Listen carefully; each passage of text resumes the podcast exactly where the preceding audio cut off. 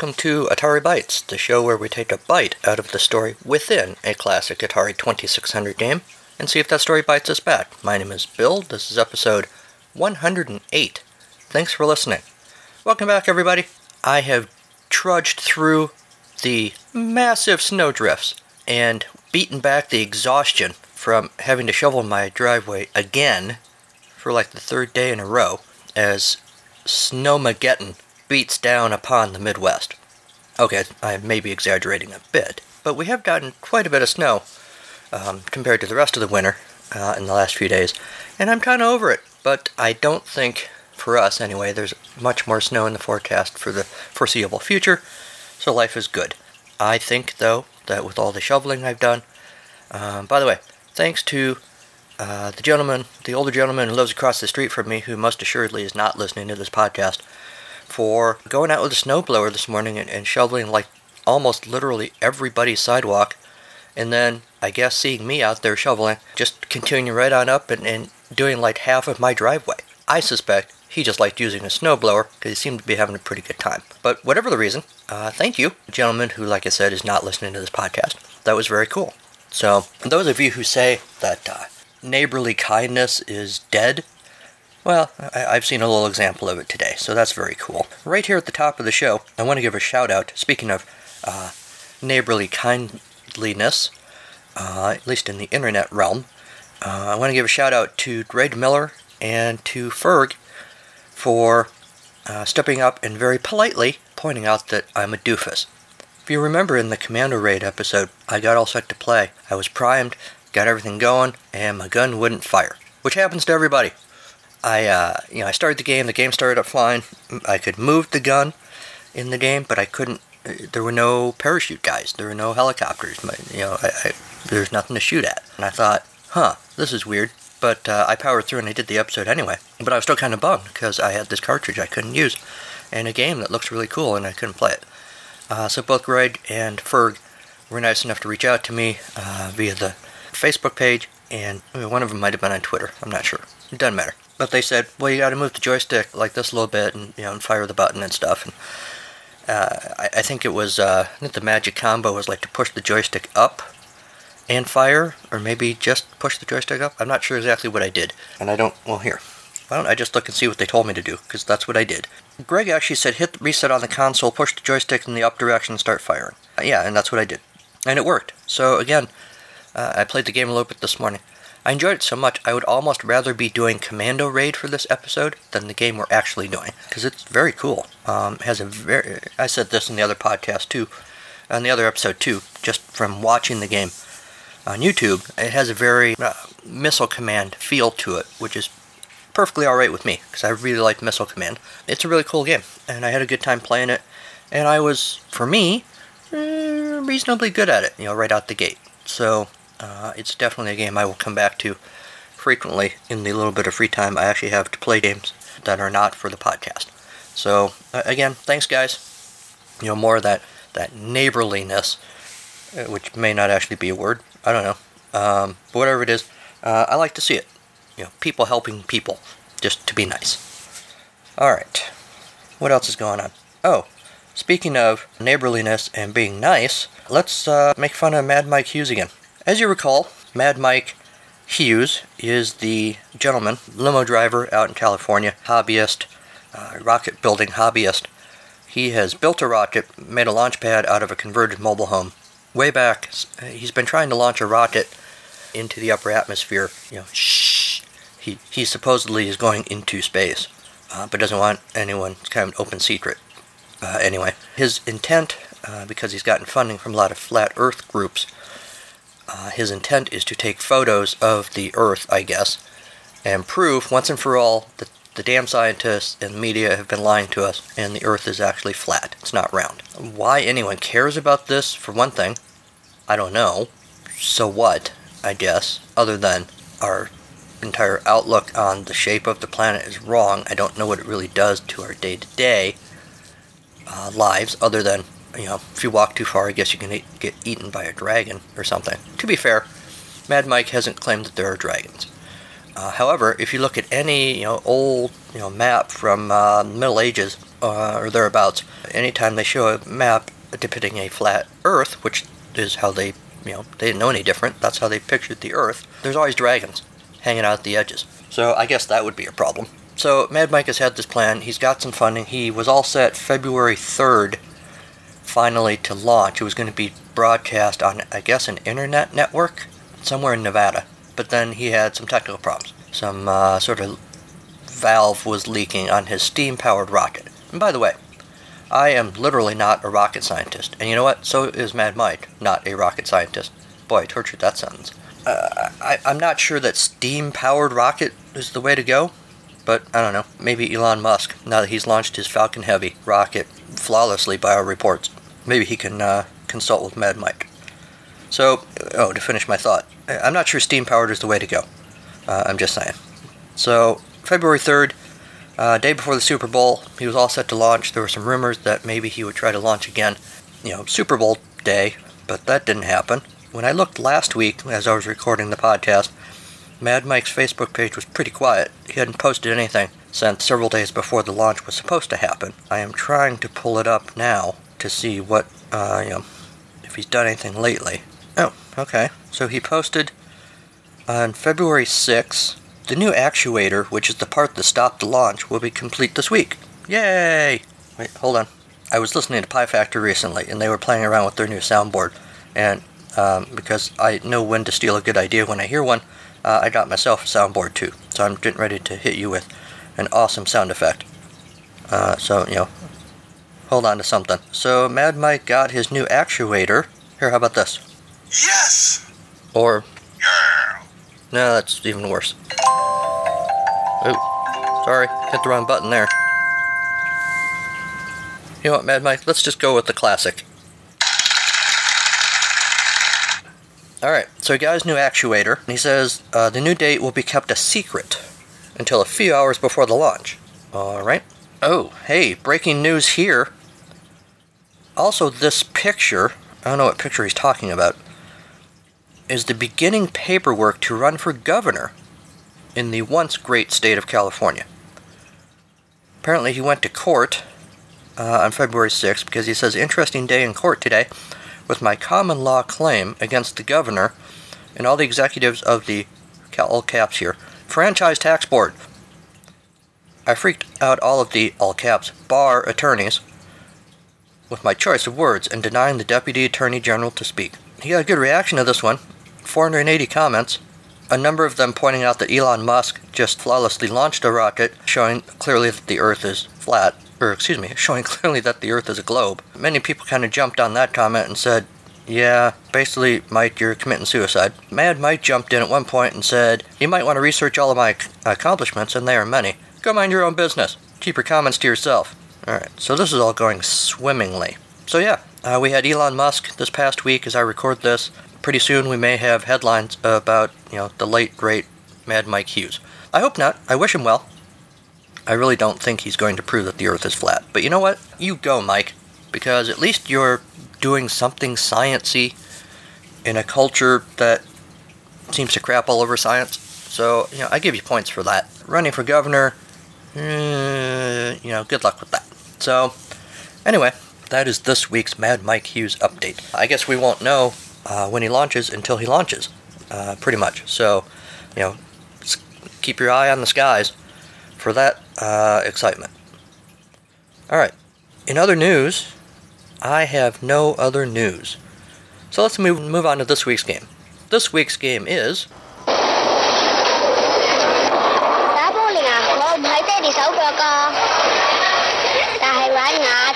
格里故事游戏嚟喎，四十几种我都甩过去㗎。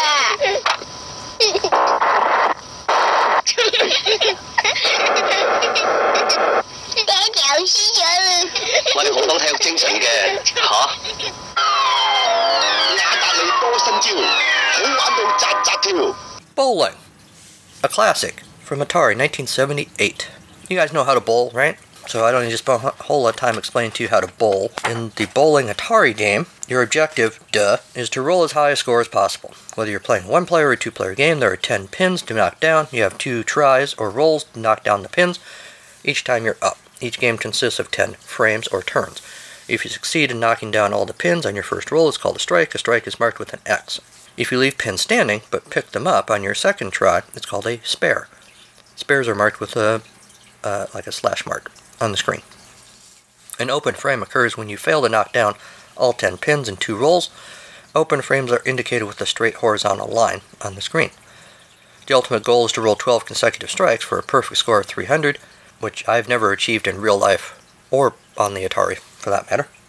Um, I've done, uh, I was going to say I've come close. I don't know that I've come close, but I've gotten the upper, I guess, pushing 200 on occasion.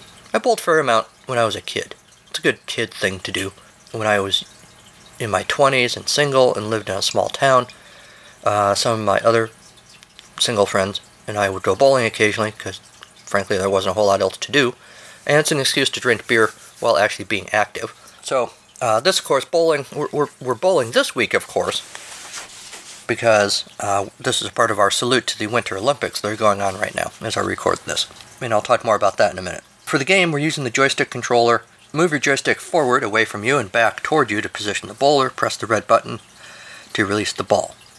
Before pressing the red button to release the ball, the joystick controls the positioning of the bowler. After pressing the red button, the joystick controls the direction of the ball as it moves down the alley. When the difficulty switch is in the position A, computer makes it more difficult for you to roll strikes and spares. Use the left difficulty switch in the B position. For the beginning player, it is easier to obtain high scores Uh, if you're in the B position. In games 1 and 2, the ball stays in a steady curve pattern once the joystick is moved in either direction. The ball does not come out of this pattern until the roll is completed. You can push the joystick forward to curve the ball up toward the top of the screen, pull the joystick back to curve the ball down toward the bottom of the screen. In games 3 and 4, you can steer the ball up and or down while it is moving down the alley. If the joystick is returned to neutral, the ball straightens out. In games 5 and 6, these are straight ball games. In these games, the direction of the ball cannot be altered after it is released. Positioning the bowler is the most important move. Games 1, 3, and 5 are one player games, 2, 4, and 6 are two player games. Scoring, I won't really talk much about that. If you've bowled at all, you know how, how scoring works. I will point out you get a 10th frame bonus if you've, you've uh, forgotten that. If you spare in the 10th frame, you are allowed one more roll. The number of pins you picked up plus 10 is then added to your total score. If you strike in the 10th frame, the pins you picked up for the next two rolls are added to your total score. And that's it. Uh, bowling's pretty simple. The game is pretty simple, and there you go. Bowling was designed by programmer Larry Kaplan, based obviously on the actual real life game of bowling. Video Magazine reviewed the game in its Arcade Alley column and praised it as an enjoyable version of a sport that is perfectly suited to the video arcade format. The reviewer singled out the graphics, including the automatic frame by frame scoring and deft character animation, as one of the game's best points. The Atari Times uh, in 2006 wrote that for a game that rolled off the assembly line in 78, Bowling for the Atari 2600 has held up surprisingly well. Sure, there have been better games released about the nation's laziest sport, but this 2600 title is still fun to play from time to time.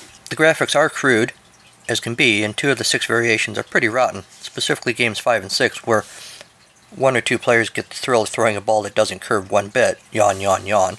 Uh, you get a side view of the alley and the pins are represented by ugly black squares, and the ball is kind of almost a round thing. While the ball is kind of an almost round thing. The graphics aren't what, what one would call great, but they do their job. The bowler is rendered well enough and even does a dandy dance when he rolls a strike. The control is solid enough, you can position your player prior to releasing the ball and indicate a curve or steer the ball easily enough. Scoring is handled well too. While bowling is very simple, it can be fairly addictive and great for those times when you want to play a couple quick games that aren't but aren't in the mood for the typical arcade or action title. It's not necessary to have the instruction manual to pick up the game and play it. GameFAQs.gamespot.com called the game an exciting and challenging way to bowl right in your own home. The A to Z of Atari Games Volume 1 uh, gave uh, the game 5 out of 10 stars, pointing out that the best way to play the game is, as with most sports titles, compete against a friend. It has nice little features, I like the way your bowler dances when he hits a strike. Looks surprisingly good for an early title, with a sprite that actually looks like a man rather than a bunch of big blocks. Their early trademarks are what Activision came to be remembered for on the 2600. Bowling is pretty average in the sound department, lots of noises, but you can't help feeling they would be more at home in a space game. Uh, this reviewer can see the merits of the game, but it won't hold your attention for very long. As the only game of its type on the vintage VCS, and from a historical standpoint, certainly, it is worth adding to your collection.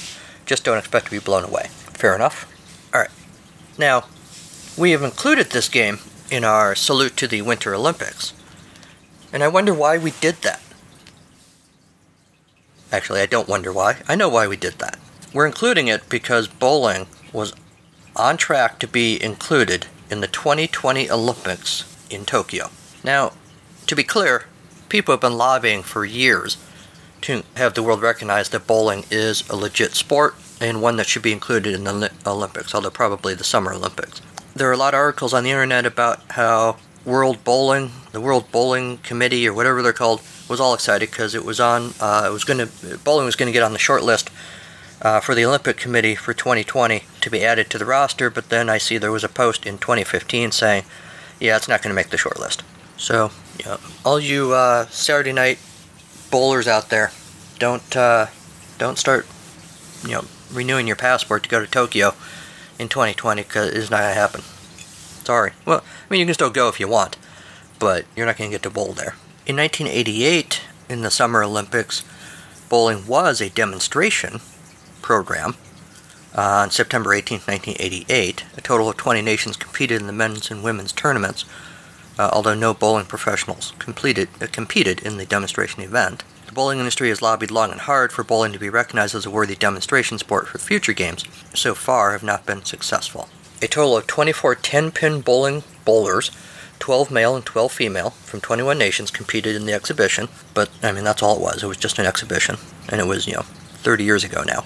So there you go. I thought once upon a time, like way back, I thought bowling actually had been an Olympic sport, and then they did away with it. But I can't, as I'm looking right now, I can't find anything that says that. If anyone knows any uh, more Olympic history than I do, and can tell me definitively if I'm right or wrong about that, let me know. Alright. Well, after the break, I've got my beer in a can. I've got my bowling ball, my 16 pound bowling ball with the uh, head of my greatest enemy uh, encased inside in the other hand. And I've got my bowl of nachos. Don't ask where I put those.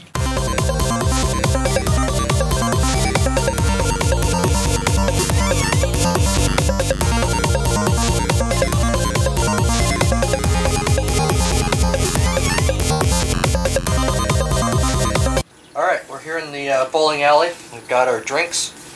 We've got our uncomfortable shoes on. I have managed to arrange for Pro Bowler H-Man to join us.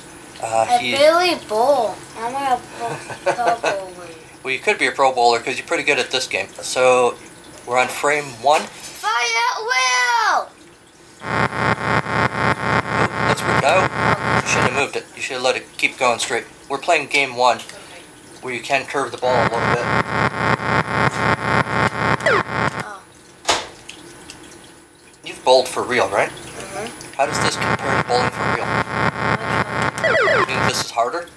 How come? because you're not in, not in big. Yeah, that's the problem. We're playing game one where you can curve the ball a little bit. I think it's weird that you can curve the ball after you release it. You can see, you know, being able to turn your arm and curve the ball a little bit, but I guess maybe that's a little too advanced for 1978 uh, programming. Oh, you almost picked up the spare that time. Good. Oh, got a split. How's the game look, Henry? Um, not like bowling. No? I think the guy's pretty realistic. Right? The bowler? No? Uh, oh, just got the. he got a strike. He did his little happy strike dance. That was pretty cool. Oh, Another split. That happens. We're on uh, the sixth frame, I guess. Almost.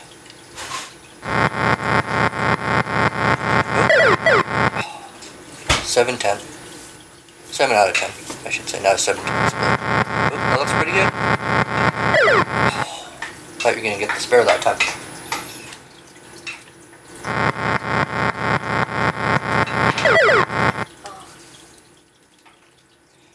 really like the ball return for some reason. It's just a little thing, but it's kind of cool how the ball just, you, you, can see the ball roll back to you. Uh, it amuses me.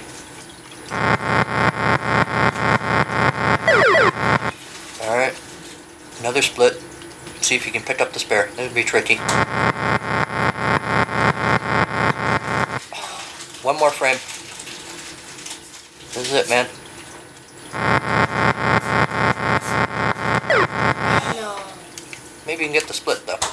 I would go for the uh, collection of more pins. Oh, not quite. Right through the middle. Not too bad. I've only played this a couple of times. Uh, so what do we think? Do we like this game? Mm. Me? It's not one that you necessarily play a lot. No. No. All right. Well, thanks for your help. Uh, back to the Pro Bowling League and your pizza, which is also a good bowling thing. All right, back to you in the studio.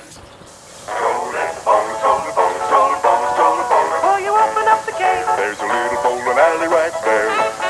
you wind up the ball. Got a little bowling shoes to wear. Strolling, bowling, strolling, bowling, strolling, bowling, strolling, bowling. It's a little bowling ball that walks right down the lane.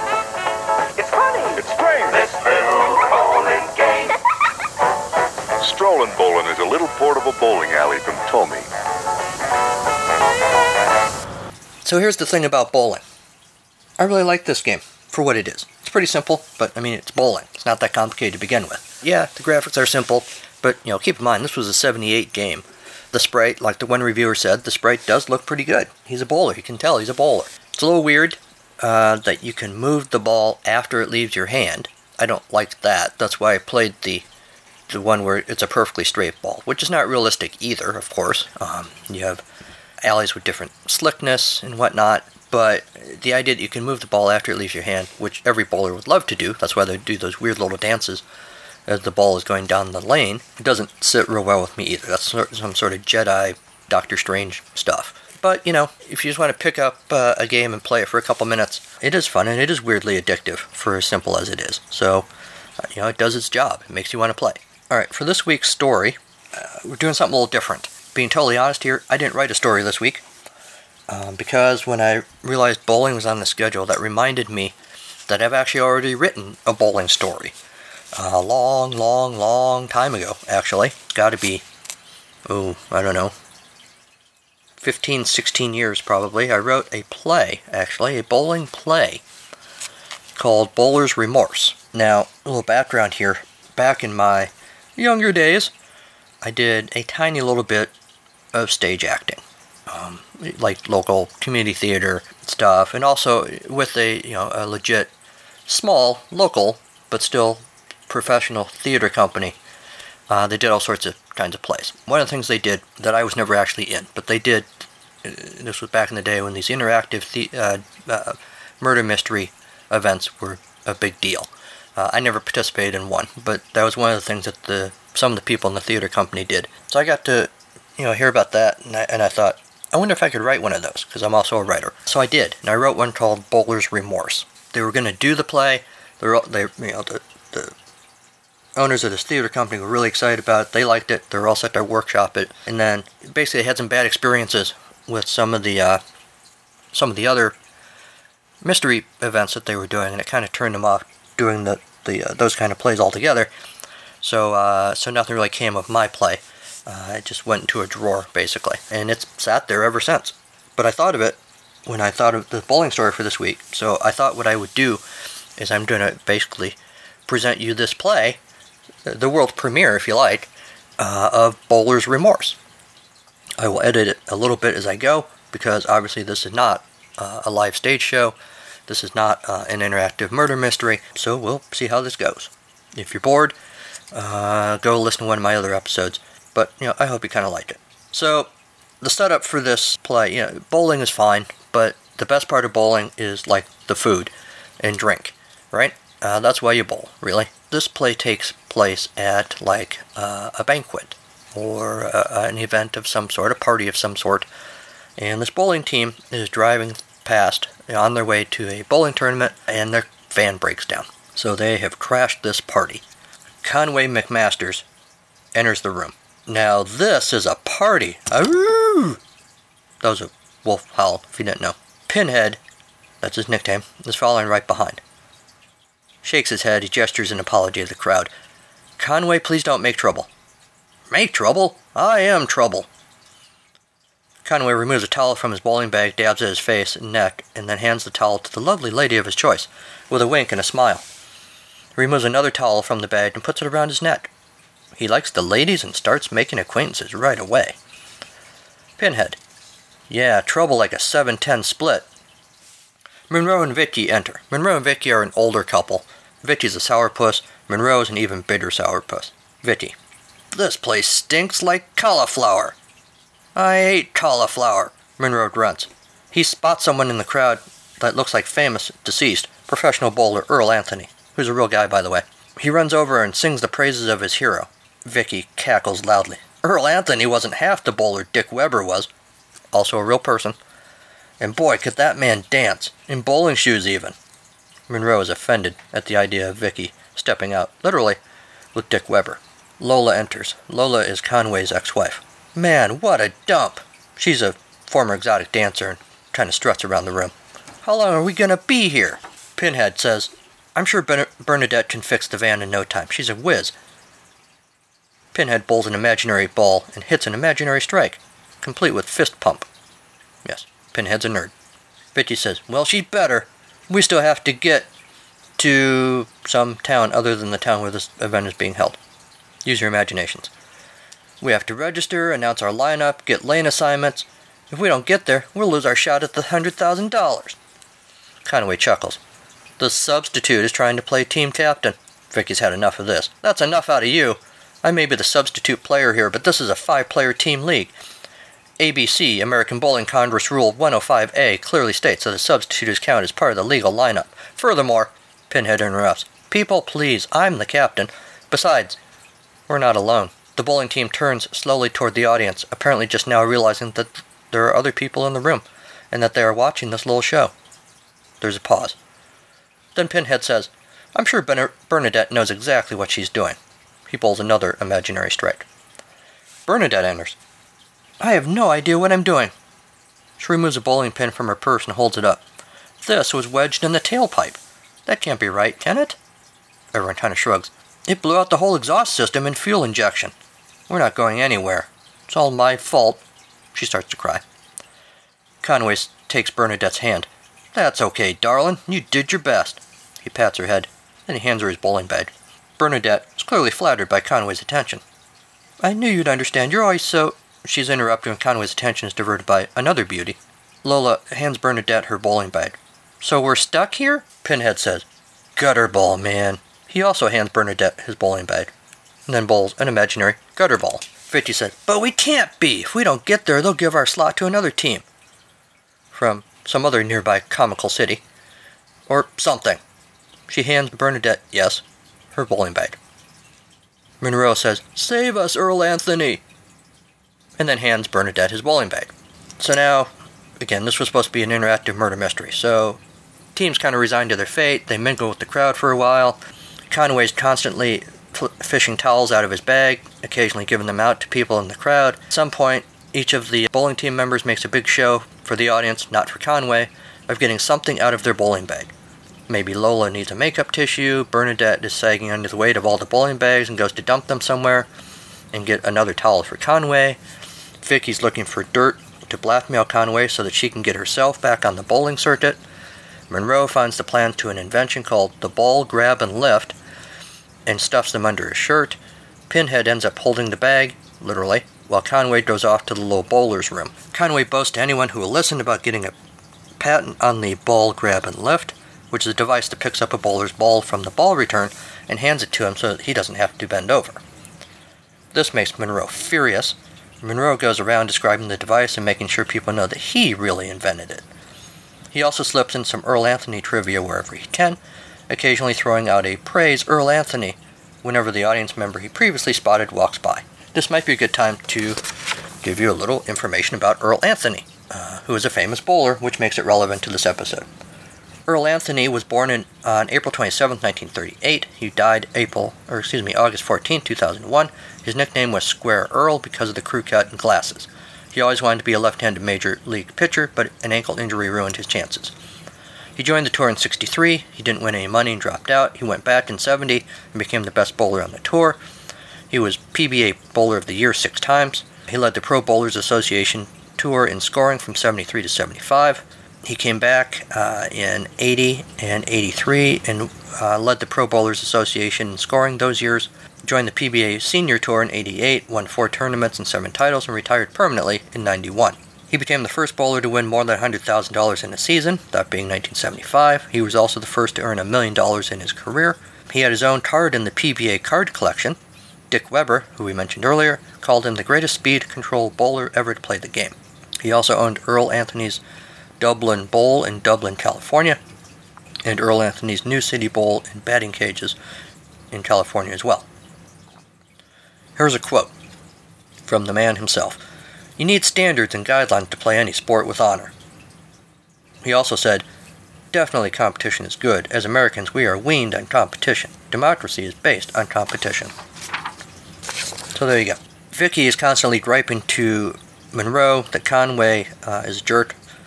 She's reliving her glory days in the professional circuit, especially the wild nights at the tournaments, like the one in Vegas when Vicky and some of her other wacky bowlers streaked naked through the bowling alley just as the ABC network was getting ready to go to commercial. Pinhead is a friendly sort. He walks around chatting people up. He apologizes profusely for crashing the party. He uses a lot of bowling lingo strike, spare, gutter ball, split, lane, hook, left, loft, pin action, turkey, which is, is getting three successive strikes. Foul, part of a player's body crosses the foul line. Legal pinfall, how the pins have to fall to be counted, and bowls a lot of imaginary strikes. He also keeps an eye on Conway and occasionally catches himself imitating his mannerisms, much to his horror. Conway does a lot of Elvis impersonations, that is, he constantly wipes his face with a towel from his bag and hands it out to people. He uses a lot of bad pickup lines and embarrasses everyone else, basically. Lola shakes her moneymaker around the room, doesn't want to be here at all, and makes that very clear. She takes full advantage of the snacks and drinks, getting progressively drunker, which leads her to badmouth her ex husband, Conway, frequently to his face. Bernadette tries to stay close to Conway, which isn't easy since he's always on the move. She admires him from afar and gets visibly jealous whenever he talks to anyone else. So at dinner, Bernadette is seated, her purse is at her feet. She adjusts and readjusts the position of the chair next to her and makes sure the place setting is correct. Water in the glass, fork in the right place, etc. She looks around expectantly for Conway and is visibly frustrated when each of the other team members show up instead. Pinhead approaches in, in his best Conway type swagger, but sees that Bernadette is reflexively clutching the seat next to her, so he moves a couple chairs down, and then says, Hey Bernadette, how's your strike spare ratio? He throws an imaginary strike. Huh? What? Bernadette says. I mean, how are you? Bernadette ignores him. Where's Conway? Pinhead mutters, Oh, him again. Bernadette says, You sort of look like him. For the moment, she's focused on Pinhead. Pinhead is incensed. I do not. But now he's looking for Conway, too. Lola, drink in hand, steps up to Pinhead. Consider yourself lucky. She pinches his cheek and sits. She's right, though. Don't take this personal, but you two could be twins. Pinhead shudders. Are they going to feed us or what? Lola says. Pinhead says, Yes, they're letting us stay for dinner. Lola says, I hope it's a good spread. Vicky sits down next to Bernadette. The van's still not fixed? I told you the whole thing. But Bernadette's at a loss for words. She pulls the bowling pin from her purse and holds it up, gesturing at it, as if that answers Vicky's question. Monroe says, Save us, Earl Anthony. The others look at him, pause, and then go on. Lola approaches the table. Anyway, let's eat. Where's that low down, gutter dwelling, split missing, ball hooking, skirt chasing pin jockey of an ex husband of mine? Conway, on cue, says, You called, my sweet? Lola says, I didn't even like it when you did that when we were married. Because he just kissed her. She finishes off her drink. Conway says, I don't remember hearing any complaints. He sits down his ever present bowling bag next to him. Too busy catering to my every need, I guess. The rest of the group senses an ugly fight brewing, but quickly disperses. Lola stands her ground, wobbly as it is. Lola says, You son of a Conway. Oh, good. More trash talk from a trash woman. Why on earth did I ever marry you? I've often wondered how I got so cursed, too, Conway says. I guess you have a lot of time to think about it, though, now that you're not working at the club anymore. Lola's enraged. It's your fault I'm not working there. You got me fired. Conway, trying to look innocent, all I did was suggest to management that someone with a little less mileage on her might bring in more customers. You don't quite have the same bounce you used to, do you? Now your bump and grind is pretty well ground down to nothing, eh? Lola slaps him. I should have killed you years ago when I caught you with that bimbo like all the other rats lurking backstage. Conway takes a towel from his bag and dabs at his face, checking for blood. You ain't got what it takes. Though you were good at spreading that rat poison around the club. Hey, maybe there's a new career in pest control for you. Lola glares, starts to speak, and then thinks better of it. I need a drink. Then, noticing she still has one, throws it in Conway's face and pushes her way past him toward the bar. Conway shrugs and moves on, wiping his face. Throughout the dinner portion, the various members of the bowling team have confrontations. Um, sometimes at the table, sometimes at the bar, sometimes uh, bothering or chatting with audience members. Uh, and in between these confrontations, Pinhead insists on knowing whether audience members think he looks like Conway and will not take yes answers well. Group members continue to commiserate about that bastard Conway, circulate among the audience, and get progressively drunker. They are bowlers, after all. Monroe demonstrates the unique grabbing and lifting action of the ball grab and lift to some audience members. Your standard 16 pound ball can get a, put a lot of strain on your back, especially by the third game in the series. But this thing I came up with, Conway objects. You came up with? Damn right I came up with it. It was all my idea. Really? Conway sneers. By Earl Anthony, I did. Now that I've got my plans back, I can prove it. He pulls the drawing he took out of Conway's bag earlier from under his shirt. Where did you get those? From your bag, lover boy. Maybe if you paid a little more attention to something other than yourself, you'd know what was going on. You stole this from me. Now I have the plans, and everyone will know that I traded the ball, lift, and grab. That's how it should be.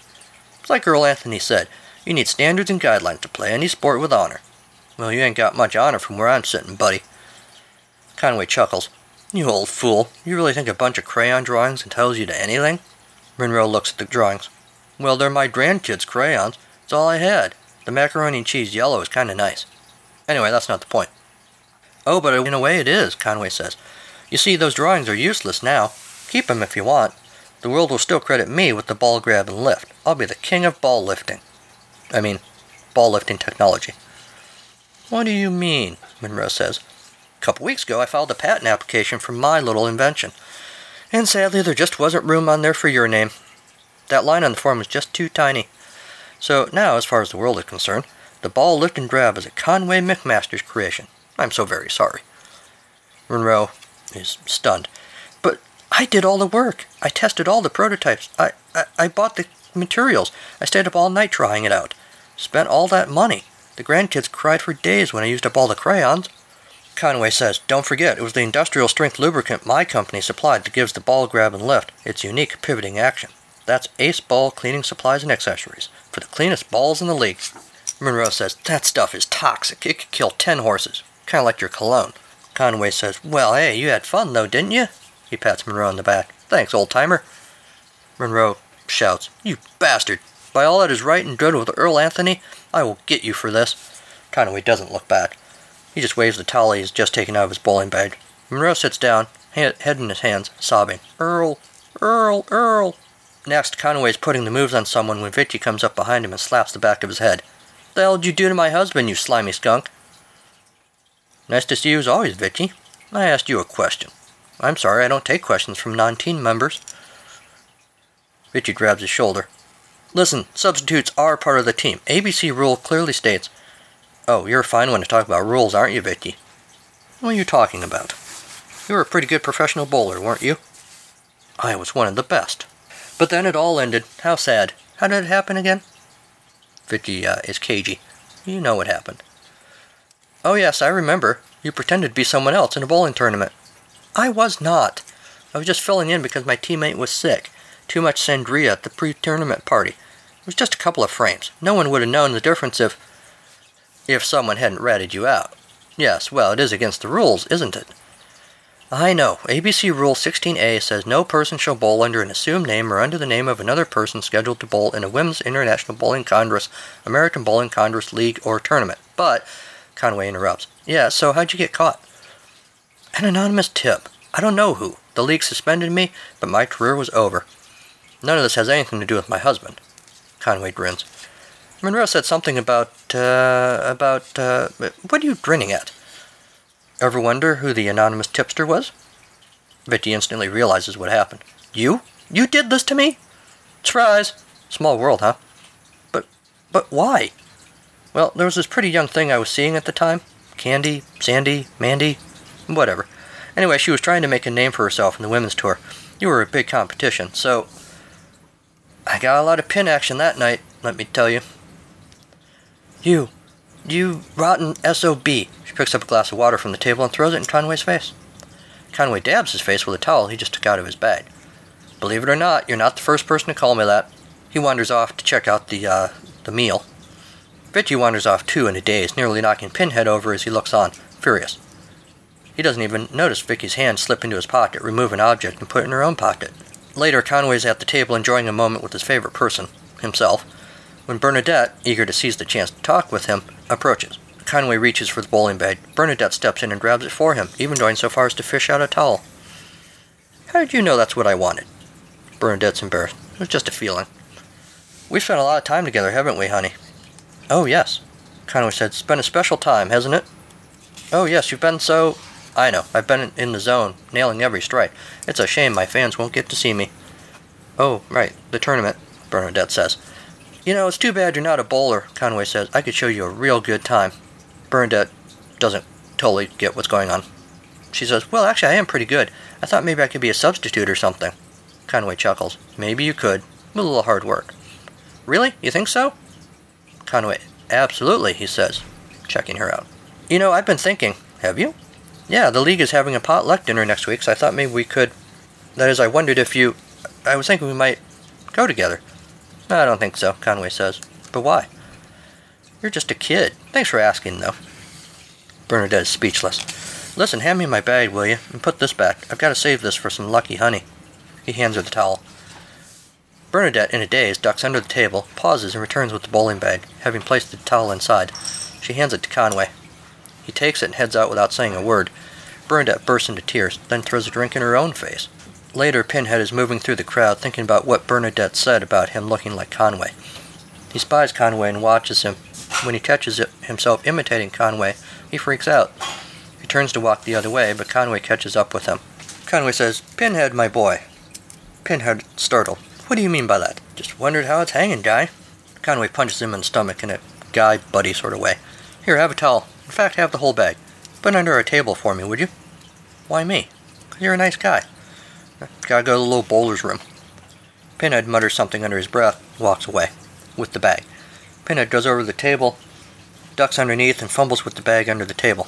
To fill time for Conway's return, he chats with passing audience members about the team, about the party, etc. Conway comes back. Guess what? Three guys stopped me in the restroom to compliment me. Pinhead says, Please spare me. What was that? Oh, nothing. Got something to say, son, just say it. Pinhead's like, Really, forget it. He pulls an imaginary strike. Conway laughs, just like Annie, always holding back. Don't you ever mention her name. Oh, so you do have some cojones about you. Could I interest you in my new invention, the ball lift and grab? Pinhead says, Annie Heffelfinger was the sweetest, most generous person in the world until, uh, until, Conway says, finishing the sentence, until she went nuts. Till you drove her crazy. She did anything you asked of her. All she wanted was to keep your keep you home. But you kept right on boozing and womanizing. You're you're a big gutter ball. Conway laughs at this. He reaches for the bowling bag as Pinhead fumes, dabs his neck with a towel from the bag, and wipes the tears of laughter from his eyes.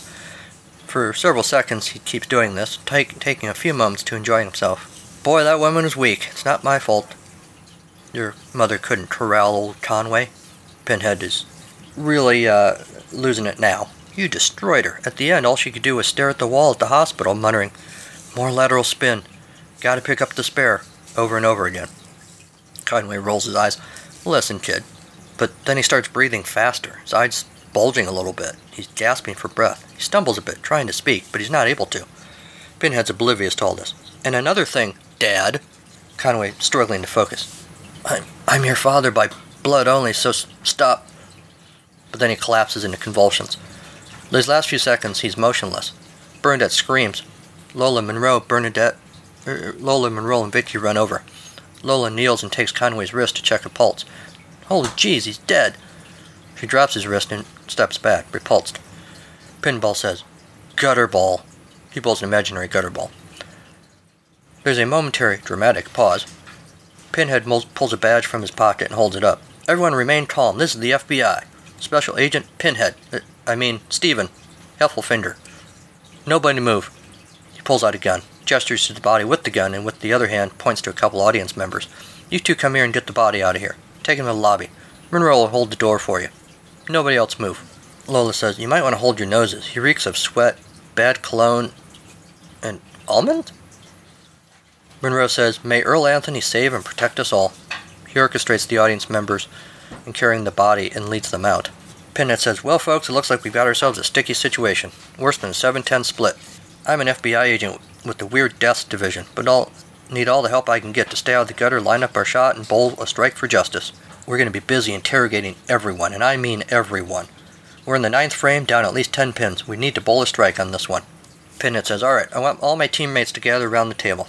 Everyone sits down. Bernadette sits in the chair with the bowling pin under it. Pinhead says, Now, I'm a highly trained field agent, and because of my work in the Weird Deaths Division, I could tell right off that Conway was poisoned. Everyone is stunned. Poisoned? Yes, Pinhead says. He holds a plastic bag containing the towel that killed Conway. There's an X in crayon on the towel, clearly visible. It was clearly cyanide. The convulsions clinched it for me. You, Lola, said yourself you could smell almonds. Bitter almonds, I suspect. The smell of cyanide. It's a classic poison. Yeah? I also said I could smell a sweaty undershirt. So what? Pinhead says, Your clever observation could be your undoing. What? Obviously the murderer is you. He pulls an imaginary strike. That's ridiculous, Lola says. Oh, really? Yeah, if I wanted to kill the SOB, I'd rip his stinking heart out. I wouldn't mess around with poison. Where would I get cyanide anyway?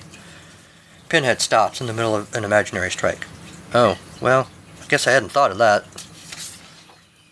Lola takes out a bottle of lotion from her purse, makes a big show of putting some on. Bernadette may be asked to borrow some. The bottle should be clearly visible. Vicky groans. Oh, brother. Pinhead wheels toward her. Impatient, are you? Got something to say? Or confess? You think I killed Conway? Well, you are a criminal. What? I've seen your rap sheet. A lot of petty theft charges from your younger days. You were quite the pickpocket, weren't you? I don't deny it, but long ago I atoned for my criminal ways and gave my life to bowling. Still, it's not like you've never committed a crime before. Maybe you decided to move up the ranks? A crime, not bowling. Sonny, I'm 70 years old and I'm tired. I ain't got no time to be going to prison for no murders. Vicky moves away. Pinhead half-heartedly tries to stop her, then lets her go. He points instead at Monroe, who is praying to Earl Anthony, and starts to accuse him. Then he thinks better of it. So he turns to Bernadette, sees her crying, and gives up. Alright, I'm gonna have to keep working on this, Pinhead says. And remember, everybody, I'm armed. After more futile interrogating, Pinhead finally says, Alright, people, it's time to wrap this game up. And I'm looking for a perfect 300 series. I want to thank all of you for being good junior G men and women and helping me out. Richie gets impatient. Will you get to it already? Pinhead says, Alright, the murderer is you. He bowls an imaginary strike. Vicky throws up her hands, pretending to surrender. Lola says, Here we go again. Monroe stares in Pinhead's direction, then leaps to his feet and rushes toward him. The ghost of Earl Anthony is among us. He's come to save us. Bernadette grabs the bowling pin from under her purse and whacks Monroe with it. Monroe goes down. Pinhead has, in the meantime, jumped up, gun drawn. Thanks, Bernadette. Bernadette gazes affectionately at Pinhead. Are you okay, Conway? Lola's like, Conway? Bernadette says, "Uh, I mean Pinhead. You and he do look so much alike, except he's dead, of course. Pinhead's like, Stop saying that. Richie's like, You know, you do look kind of alike. Pinhead finally has had it. Alright, that's it. He fires a shot in the air. Focus, people. I mean, it's silly. I don't look like Conway. Conway Manners, Conway and Pinhead look alike, like father and son. He starts chuckling to himself and sort of rocking back and forth. Lola's like, Are you okay? Pinhead says, Yeah, been kind of stressed out about the bowling tournament. Gotta get back to work, investigate some other weird deaths. Lola's like, Other weird deaths? You mean like pianos falling out of windows? Goose attacks? That sort of thing? Yeah, anyway, back to this murder. As I was saying, and poisoning too, Pinhead? Pinhead's like, Sure. Like, like with cyanide? Pinhead said, Yeah. Vicky realizes what Lola's getting at. Hey, do you mean? Bernadette finally says, You killed Conway. Pointing to Pinhead. Pinhead says, You got a strike. I did it. I killed him. I murdered dear old dad. He bowls an imaginary strike. Bernadette's like, But how? Why? Pinhead says, I told you I work in the Weird Deaths Division, didn't I? I just borrowed a little cyanide, sprinkled it on one of the precious towels when he wasn't looking, and waited for dear old Pops to go poof. Lola says, That's pretty cold, kid. Pinhead says, He was a monster. He dumped you and got fired. Got you fired. He shattered poor Monroe's dreams. He ruined Vicky's career. And Bernadette, he broke your poor heart. My mom was devastated by that snake, so I disabled the van so we'd have to stop where there wouldn't be as many witnesses as there would be at the tournament. I didn't expect to join a dinner party, but oh well. I just waited till one was, no one was looking. I sprinkled a little cyanide on Conway's towel and waited until he chose the right one. Ta-da! No more scumbag. He totally deserved it. Pulls an imaginary strike, then he points the gun at the others. Well, I don't want to be here when the police arrive, do I? Bernadette nods in vigorous agreement. Lola lunges for the gun. Bernadette whacks her with the bowling pin, and she goes down. Hey, thanks, Pinhead says. Bernadette's like, sure, honey. Br- Pinhead's like, honey? Well, Conway's gone, Bernadette says, but you do look so much like him. That's good enough for me. Pinhead hesitates, hesitates, then shrugs. He takes her hand, and they head for the door.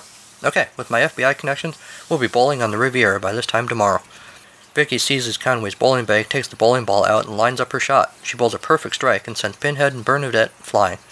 Pinhead drops the gun as he falls. Vicky grabs the gun. Gutter ball. Vicky says, Well, that was what you call bowling a turkey. Three strikes in a row. My dear Monroe, followed by that tramp Lola, and now Pinhead and Bernadette. Game over. Let's head for the bowling lounge. The end. Alright. So, that was my little on the fly experiment converting a play to an audio story. Hope you liked it.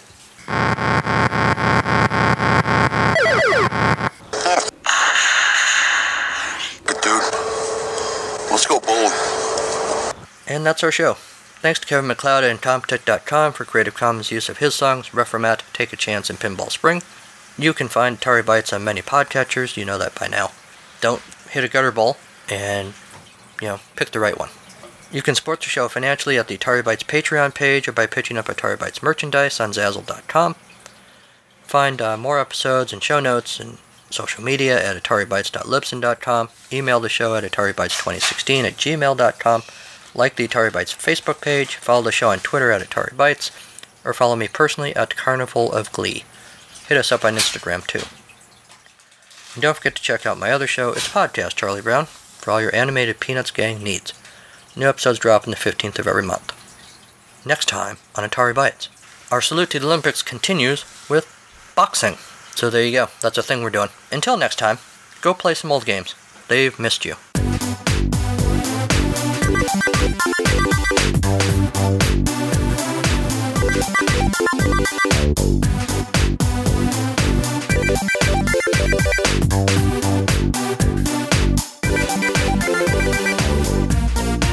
Thank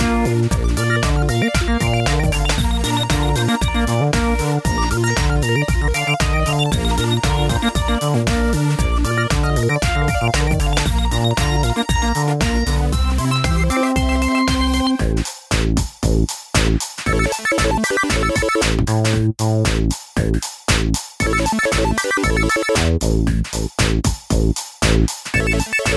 you.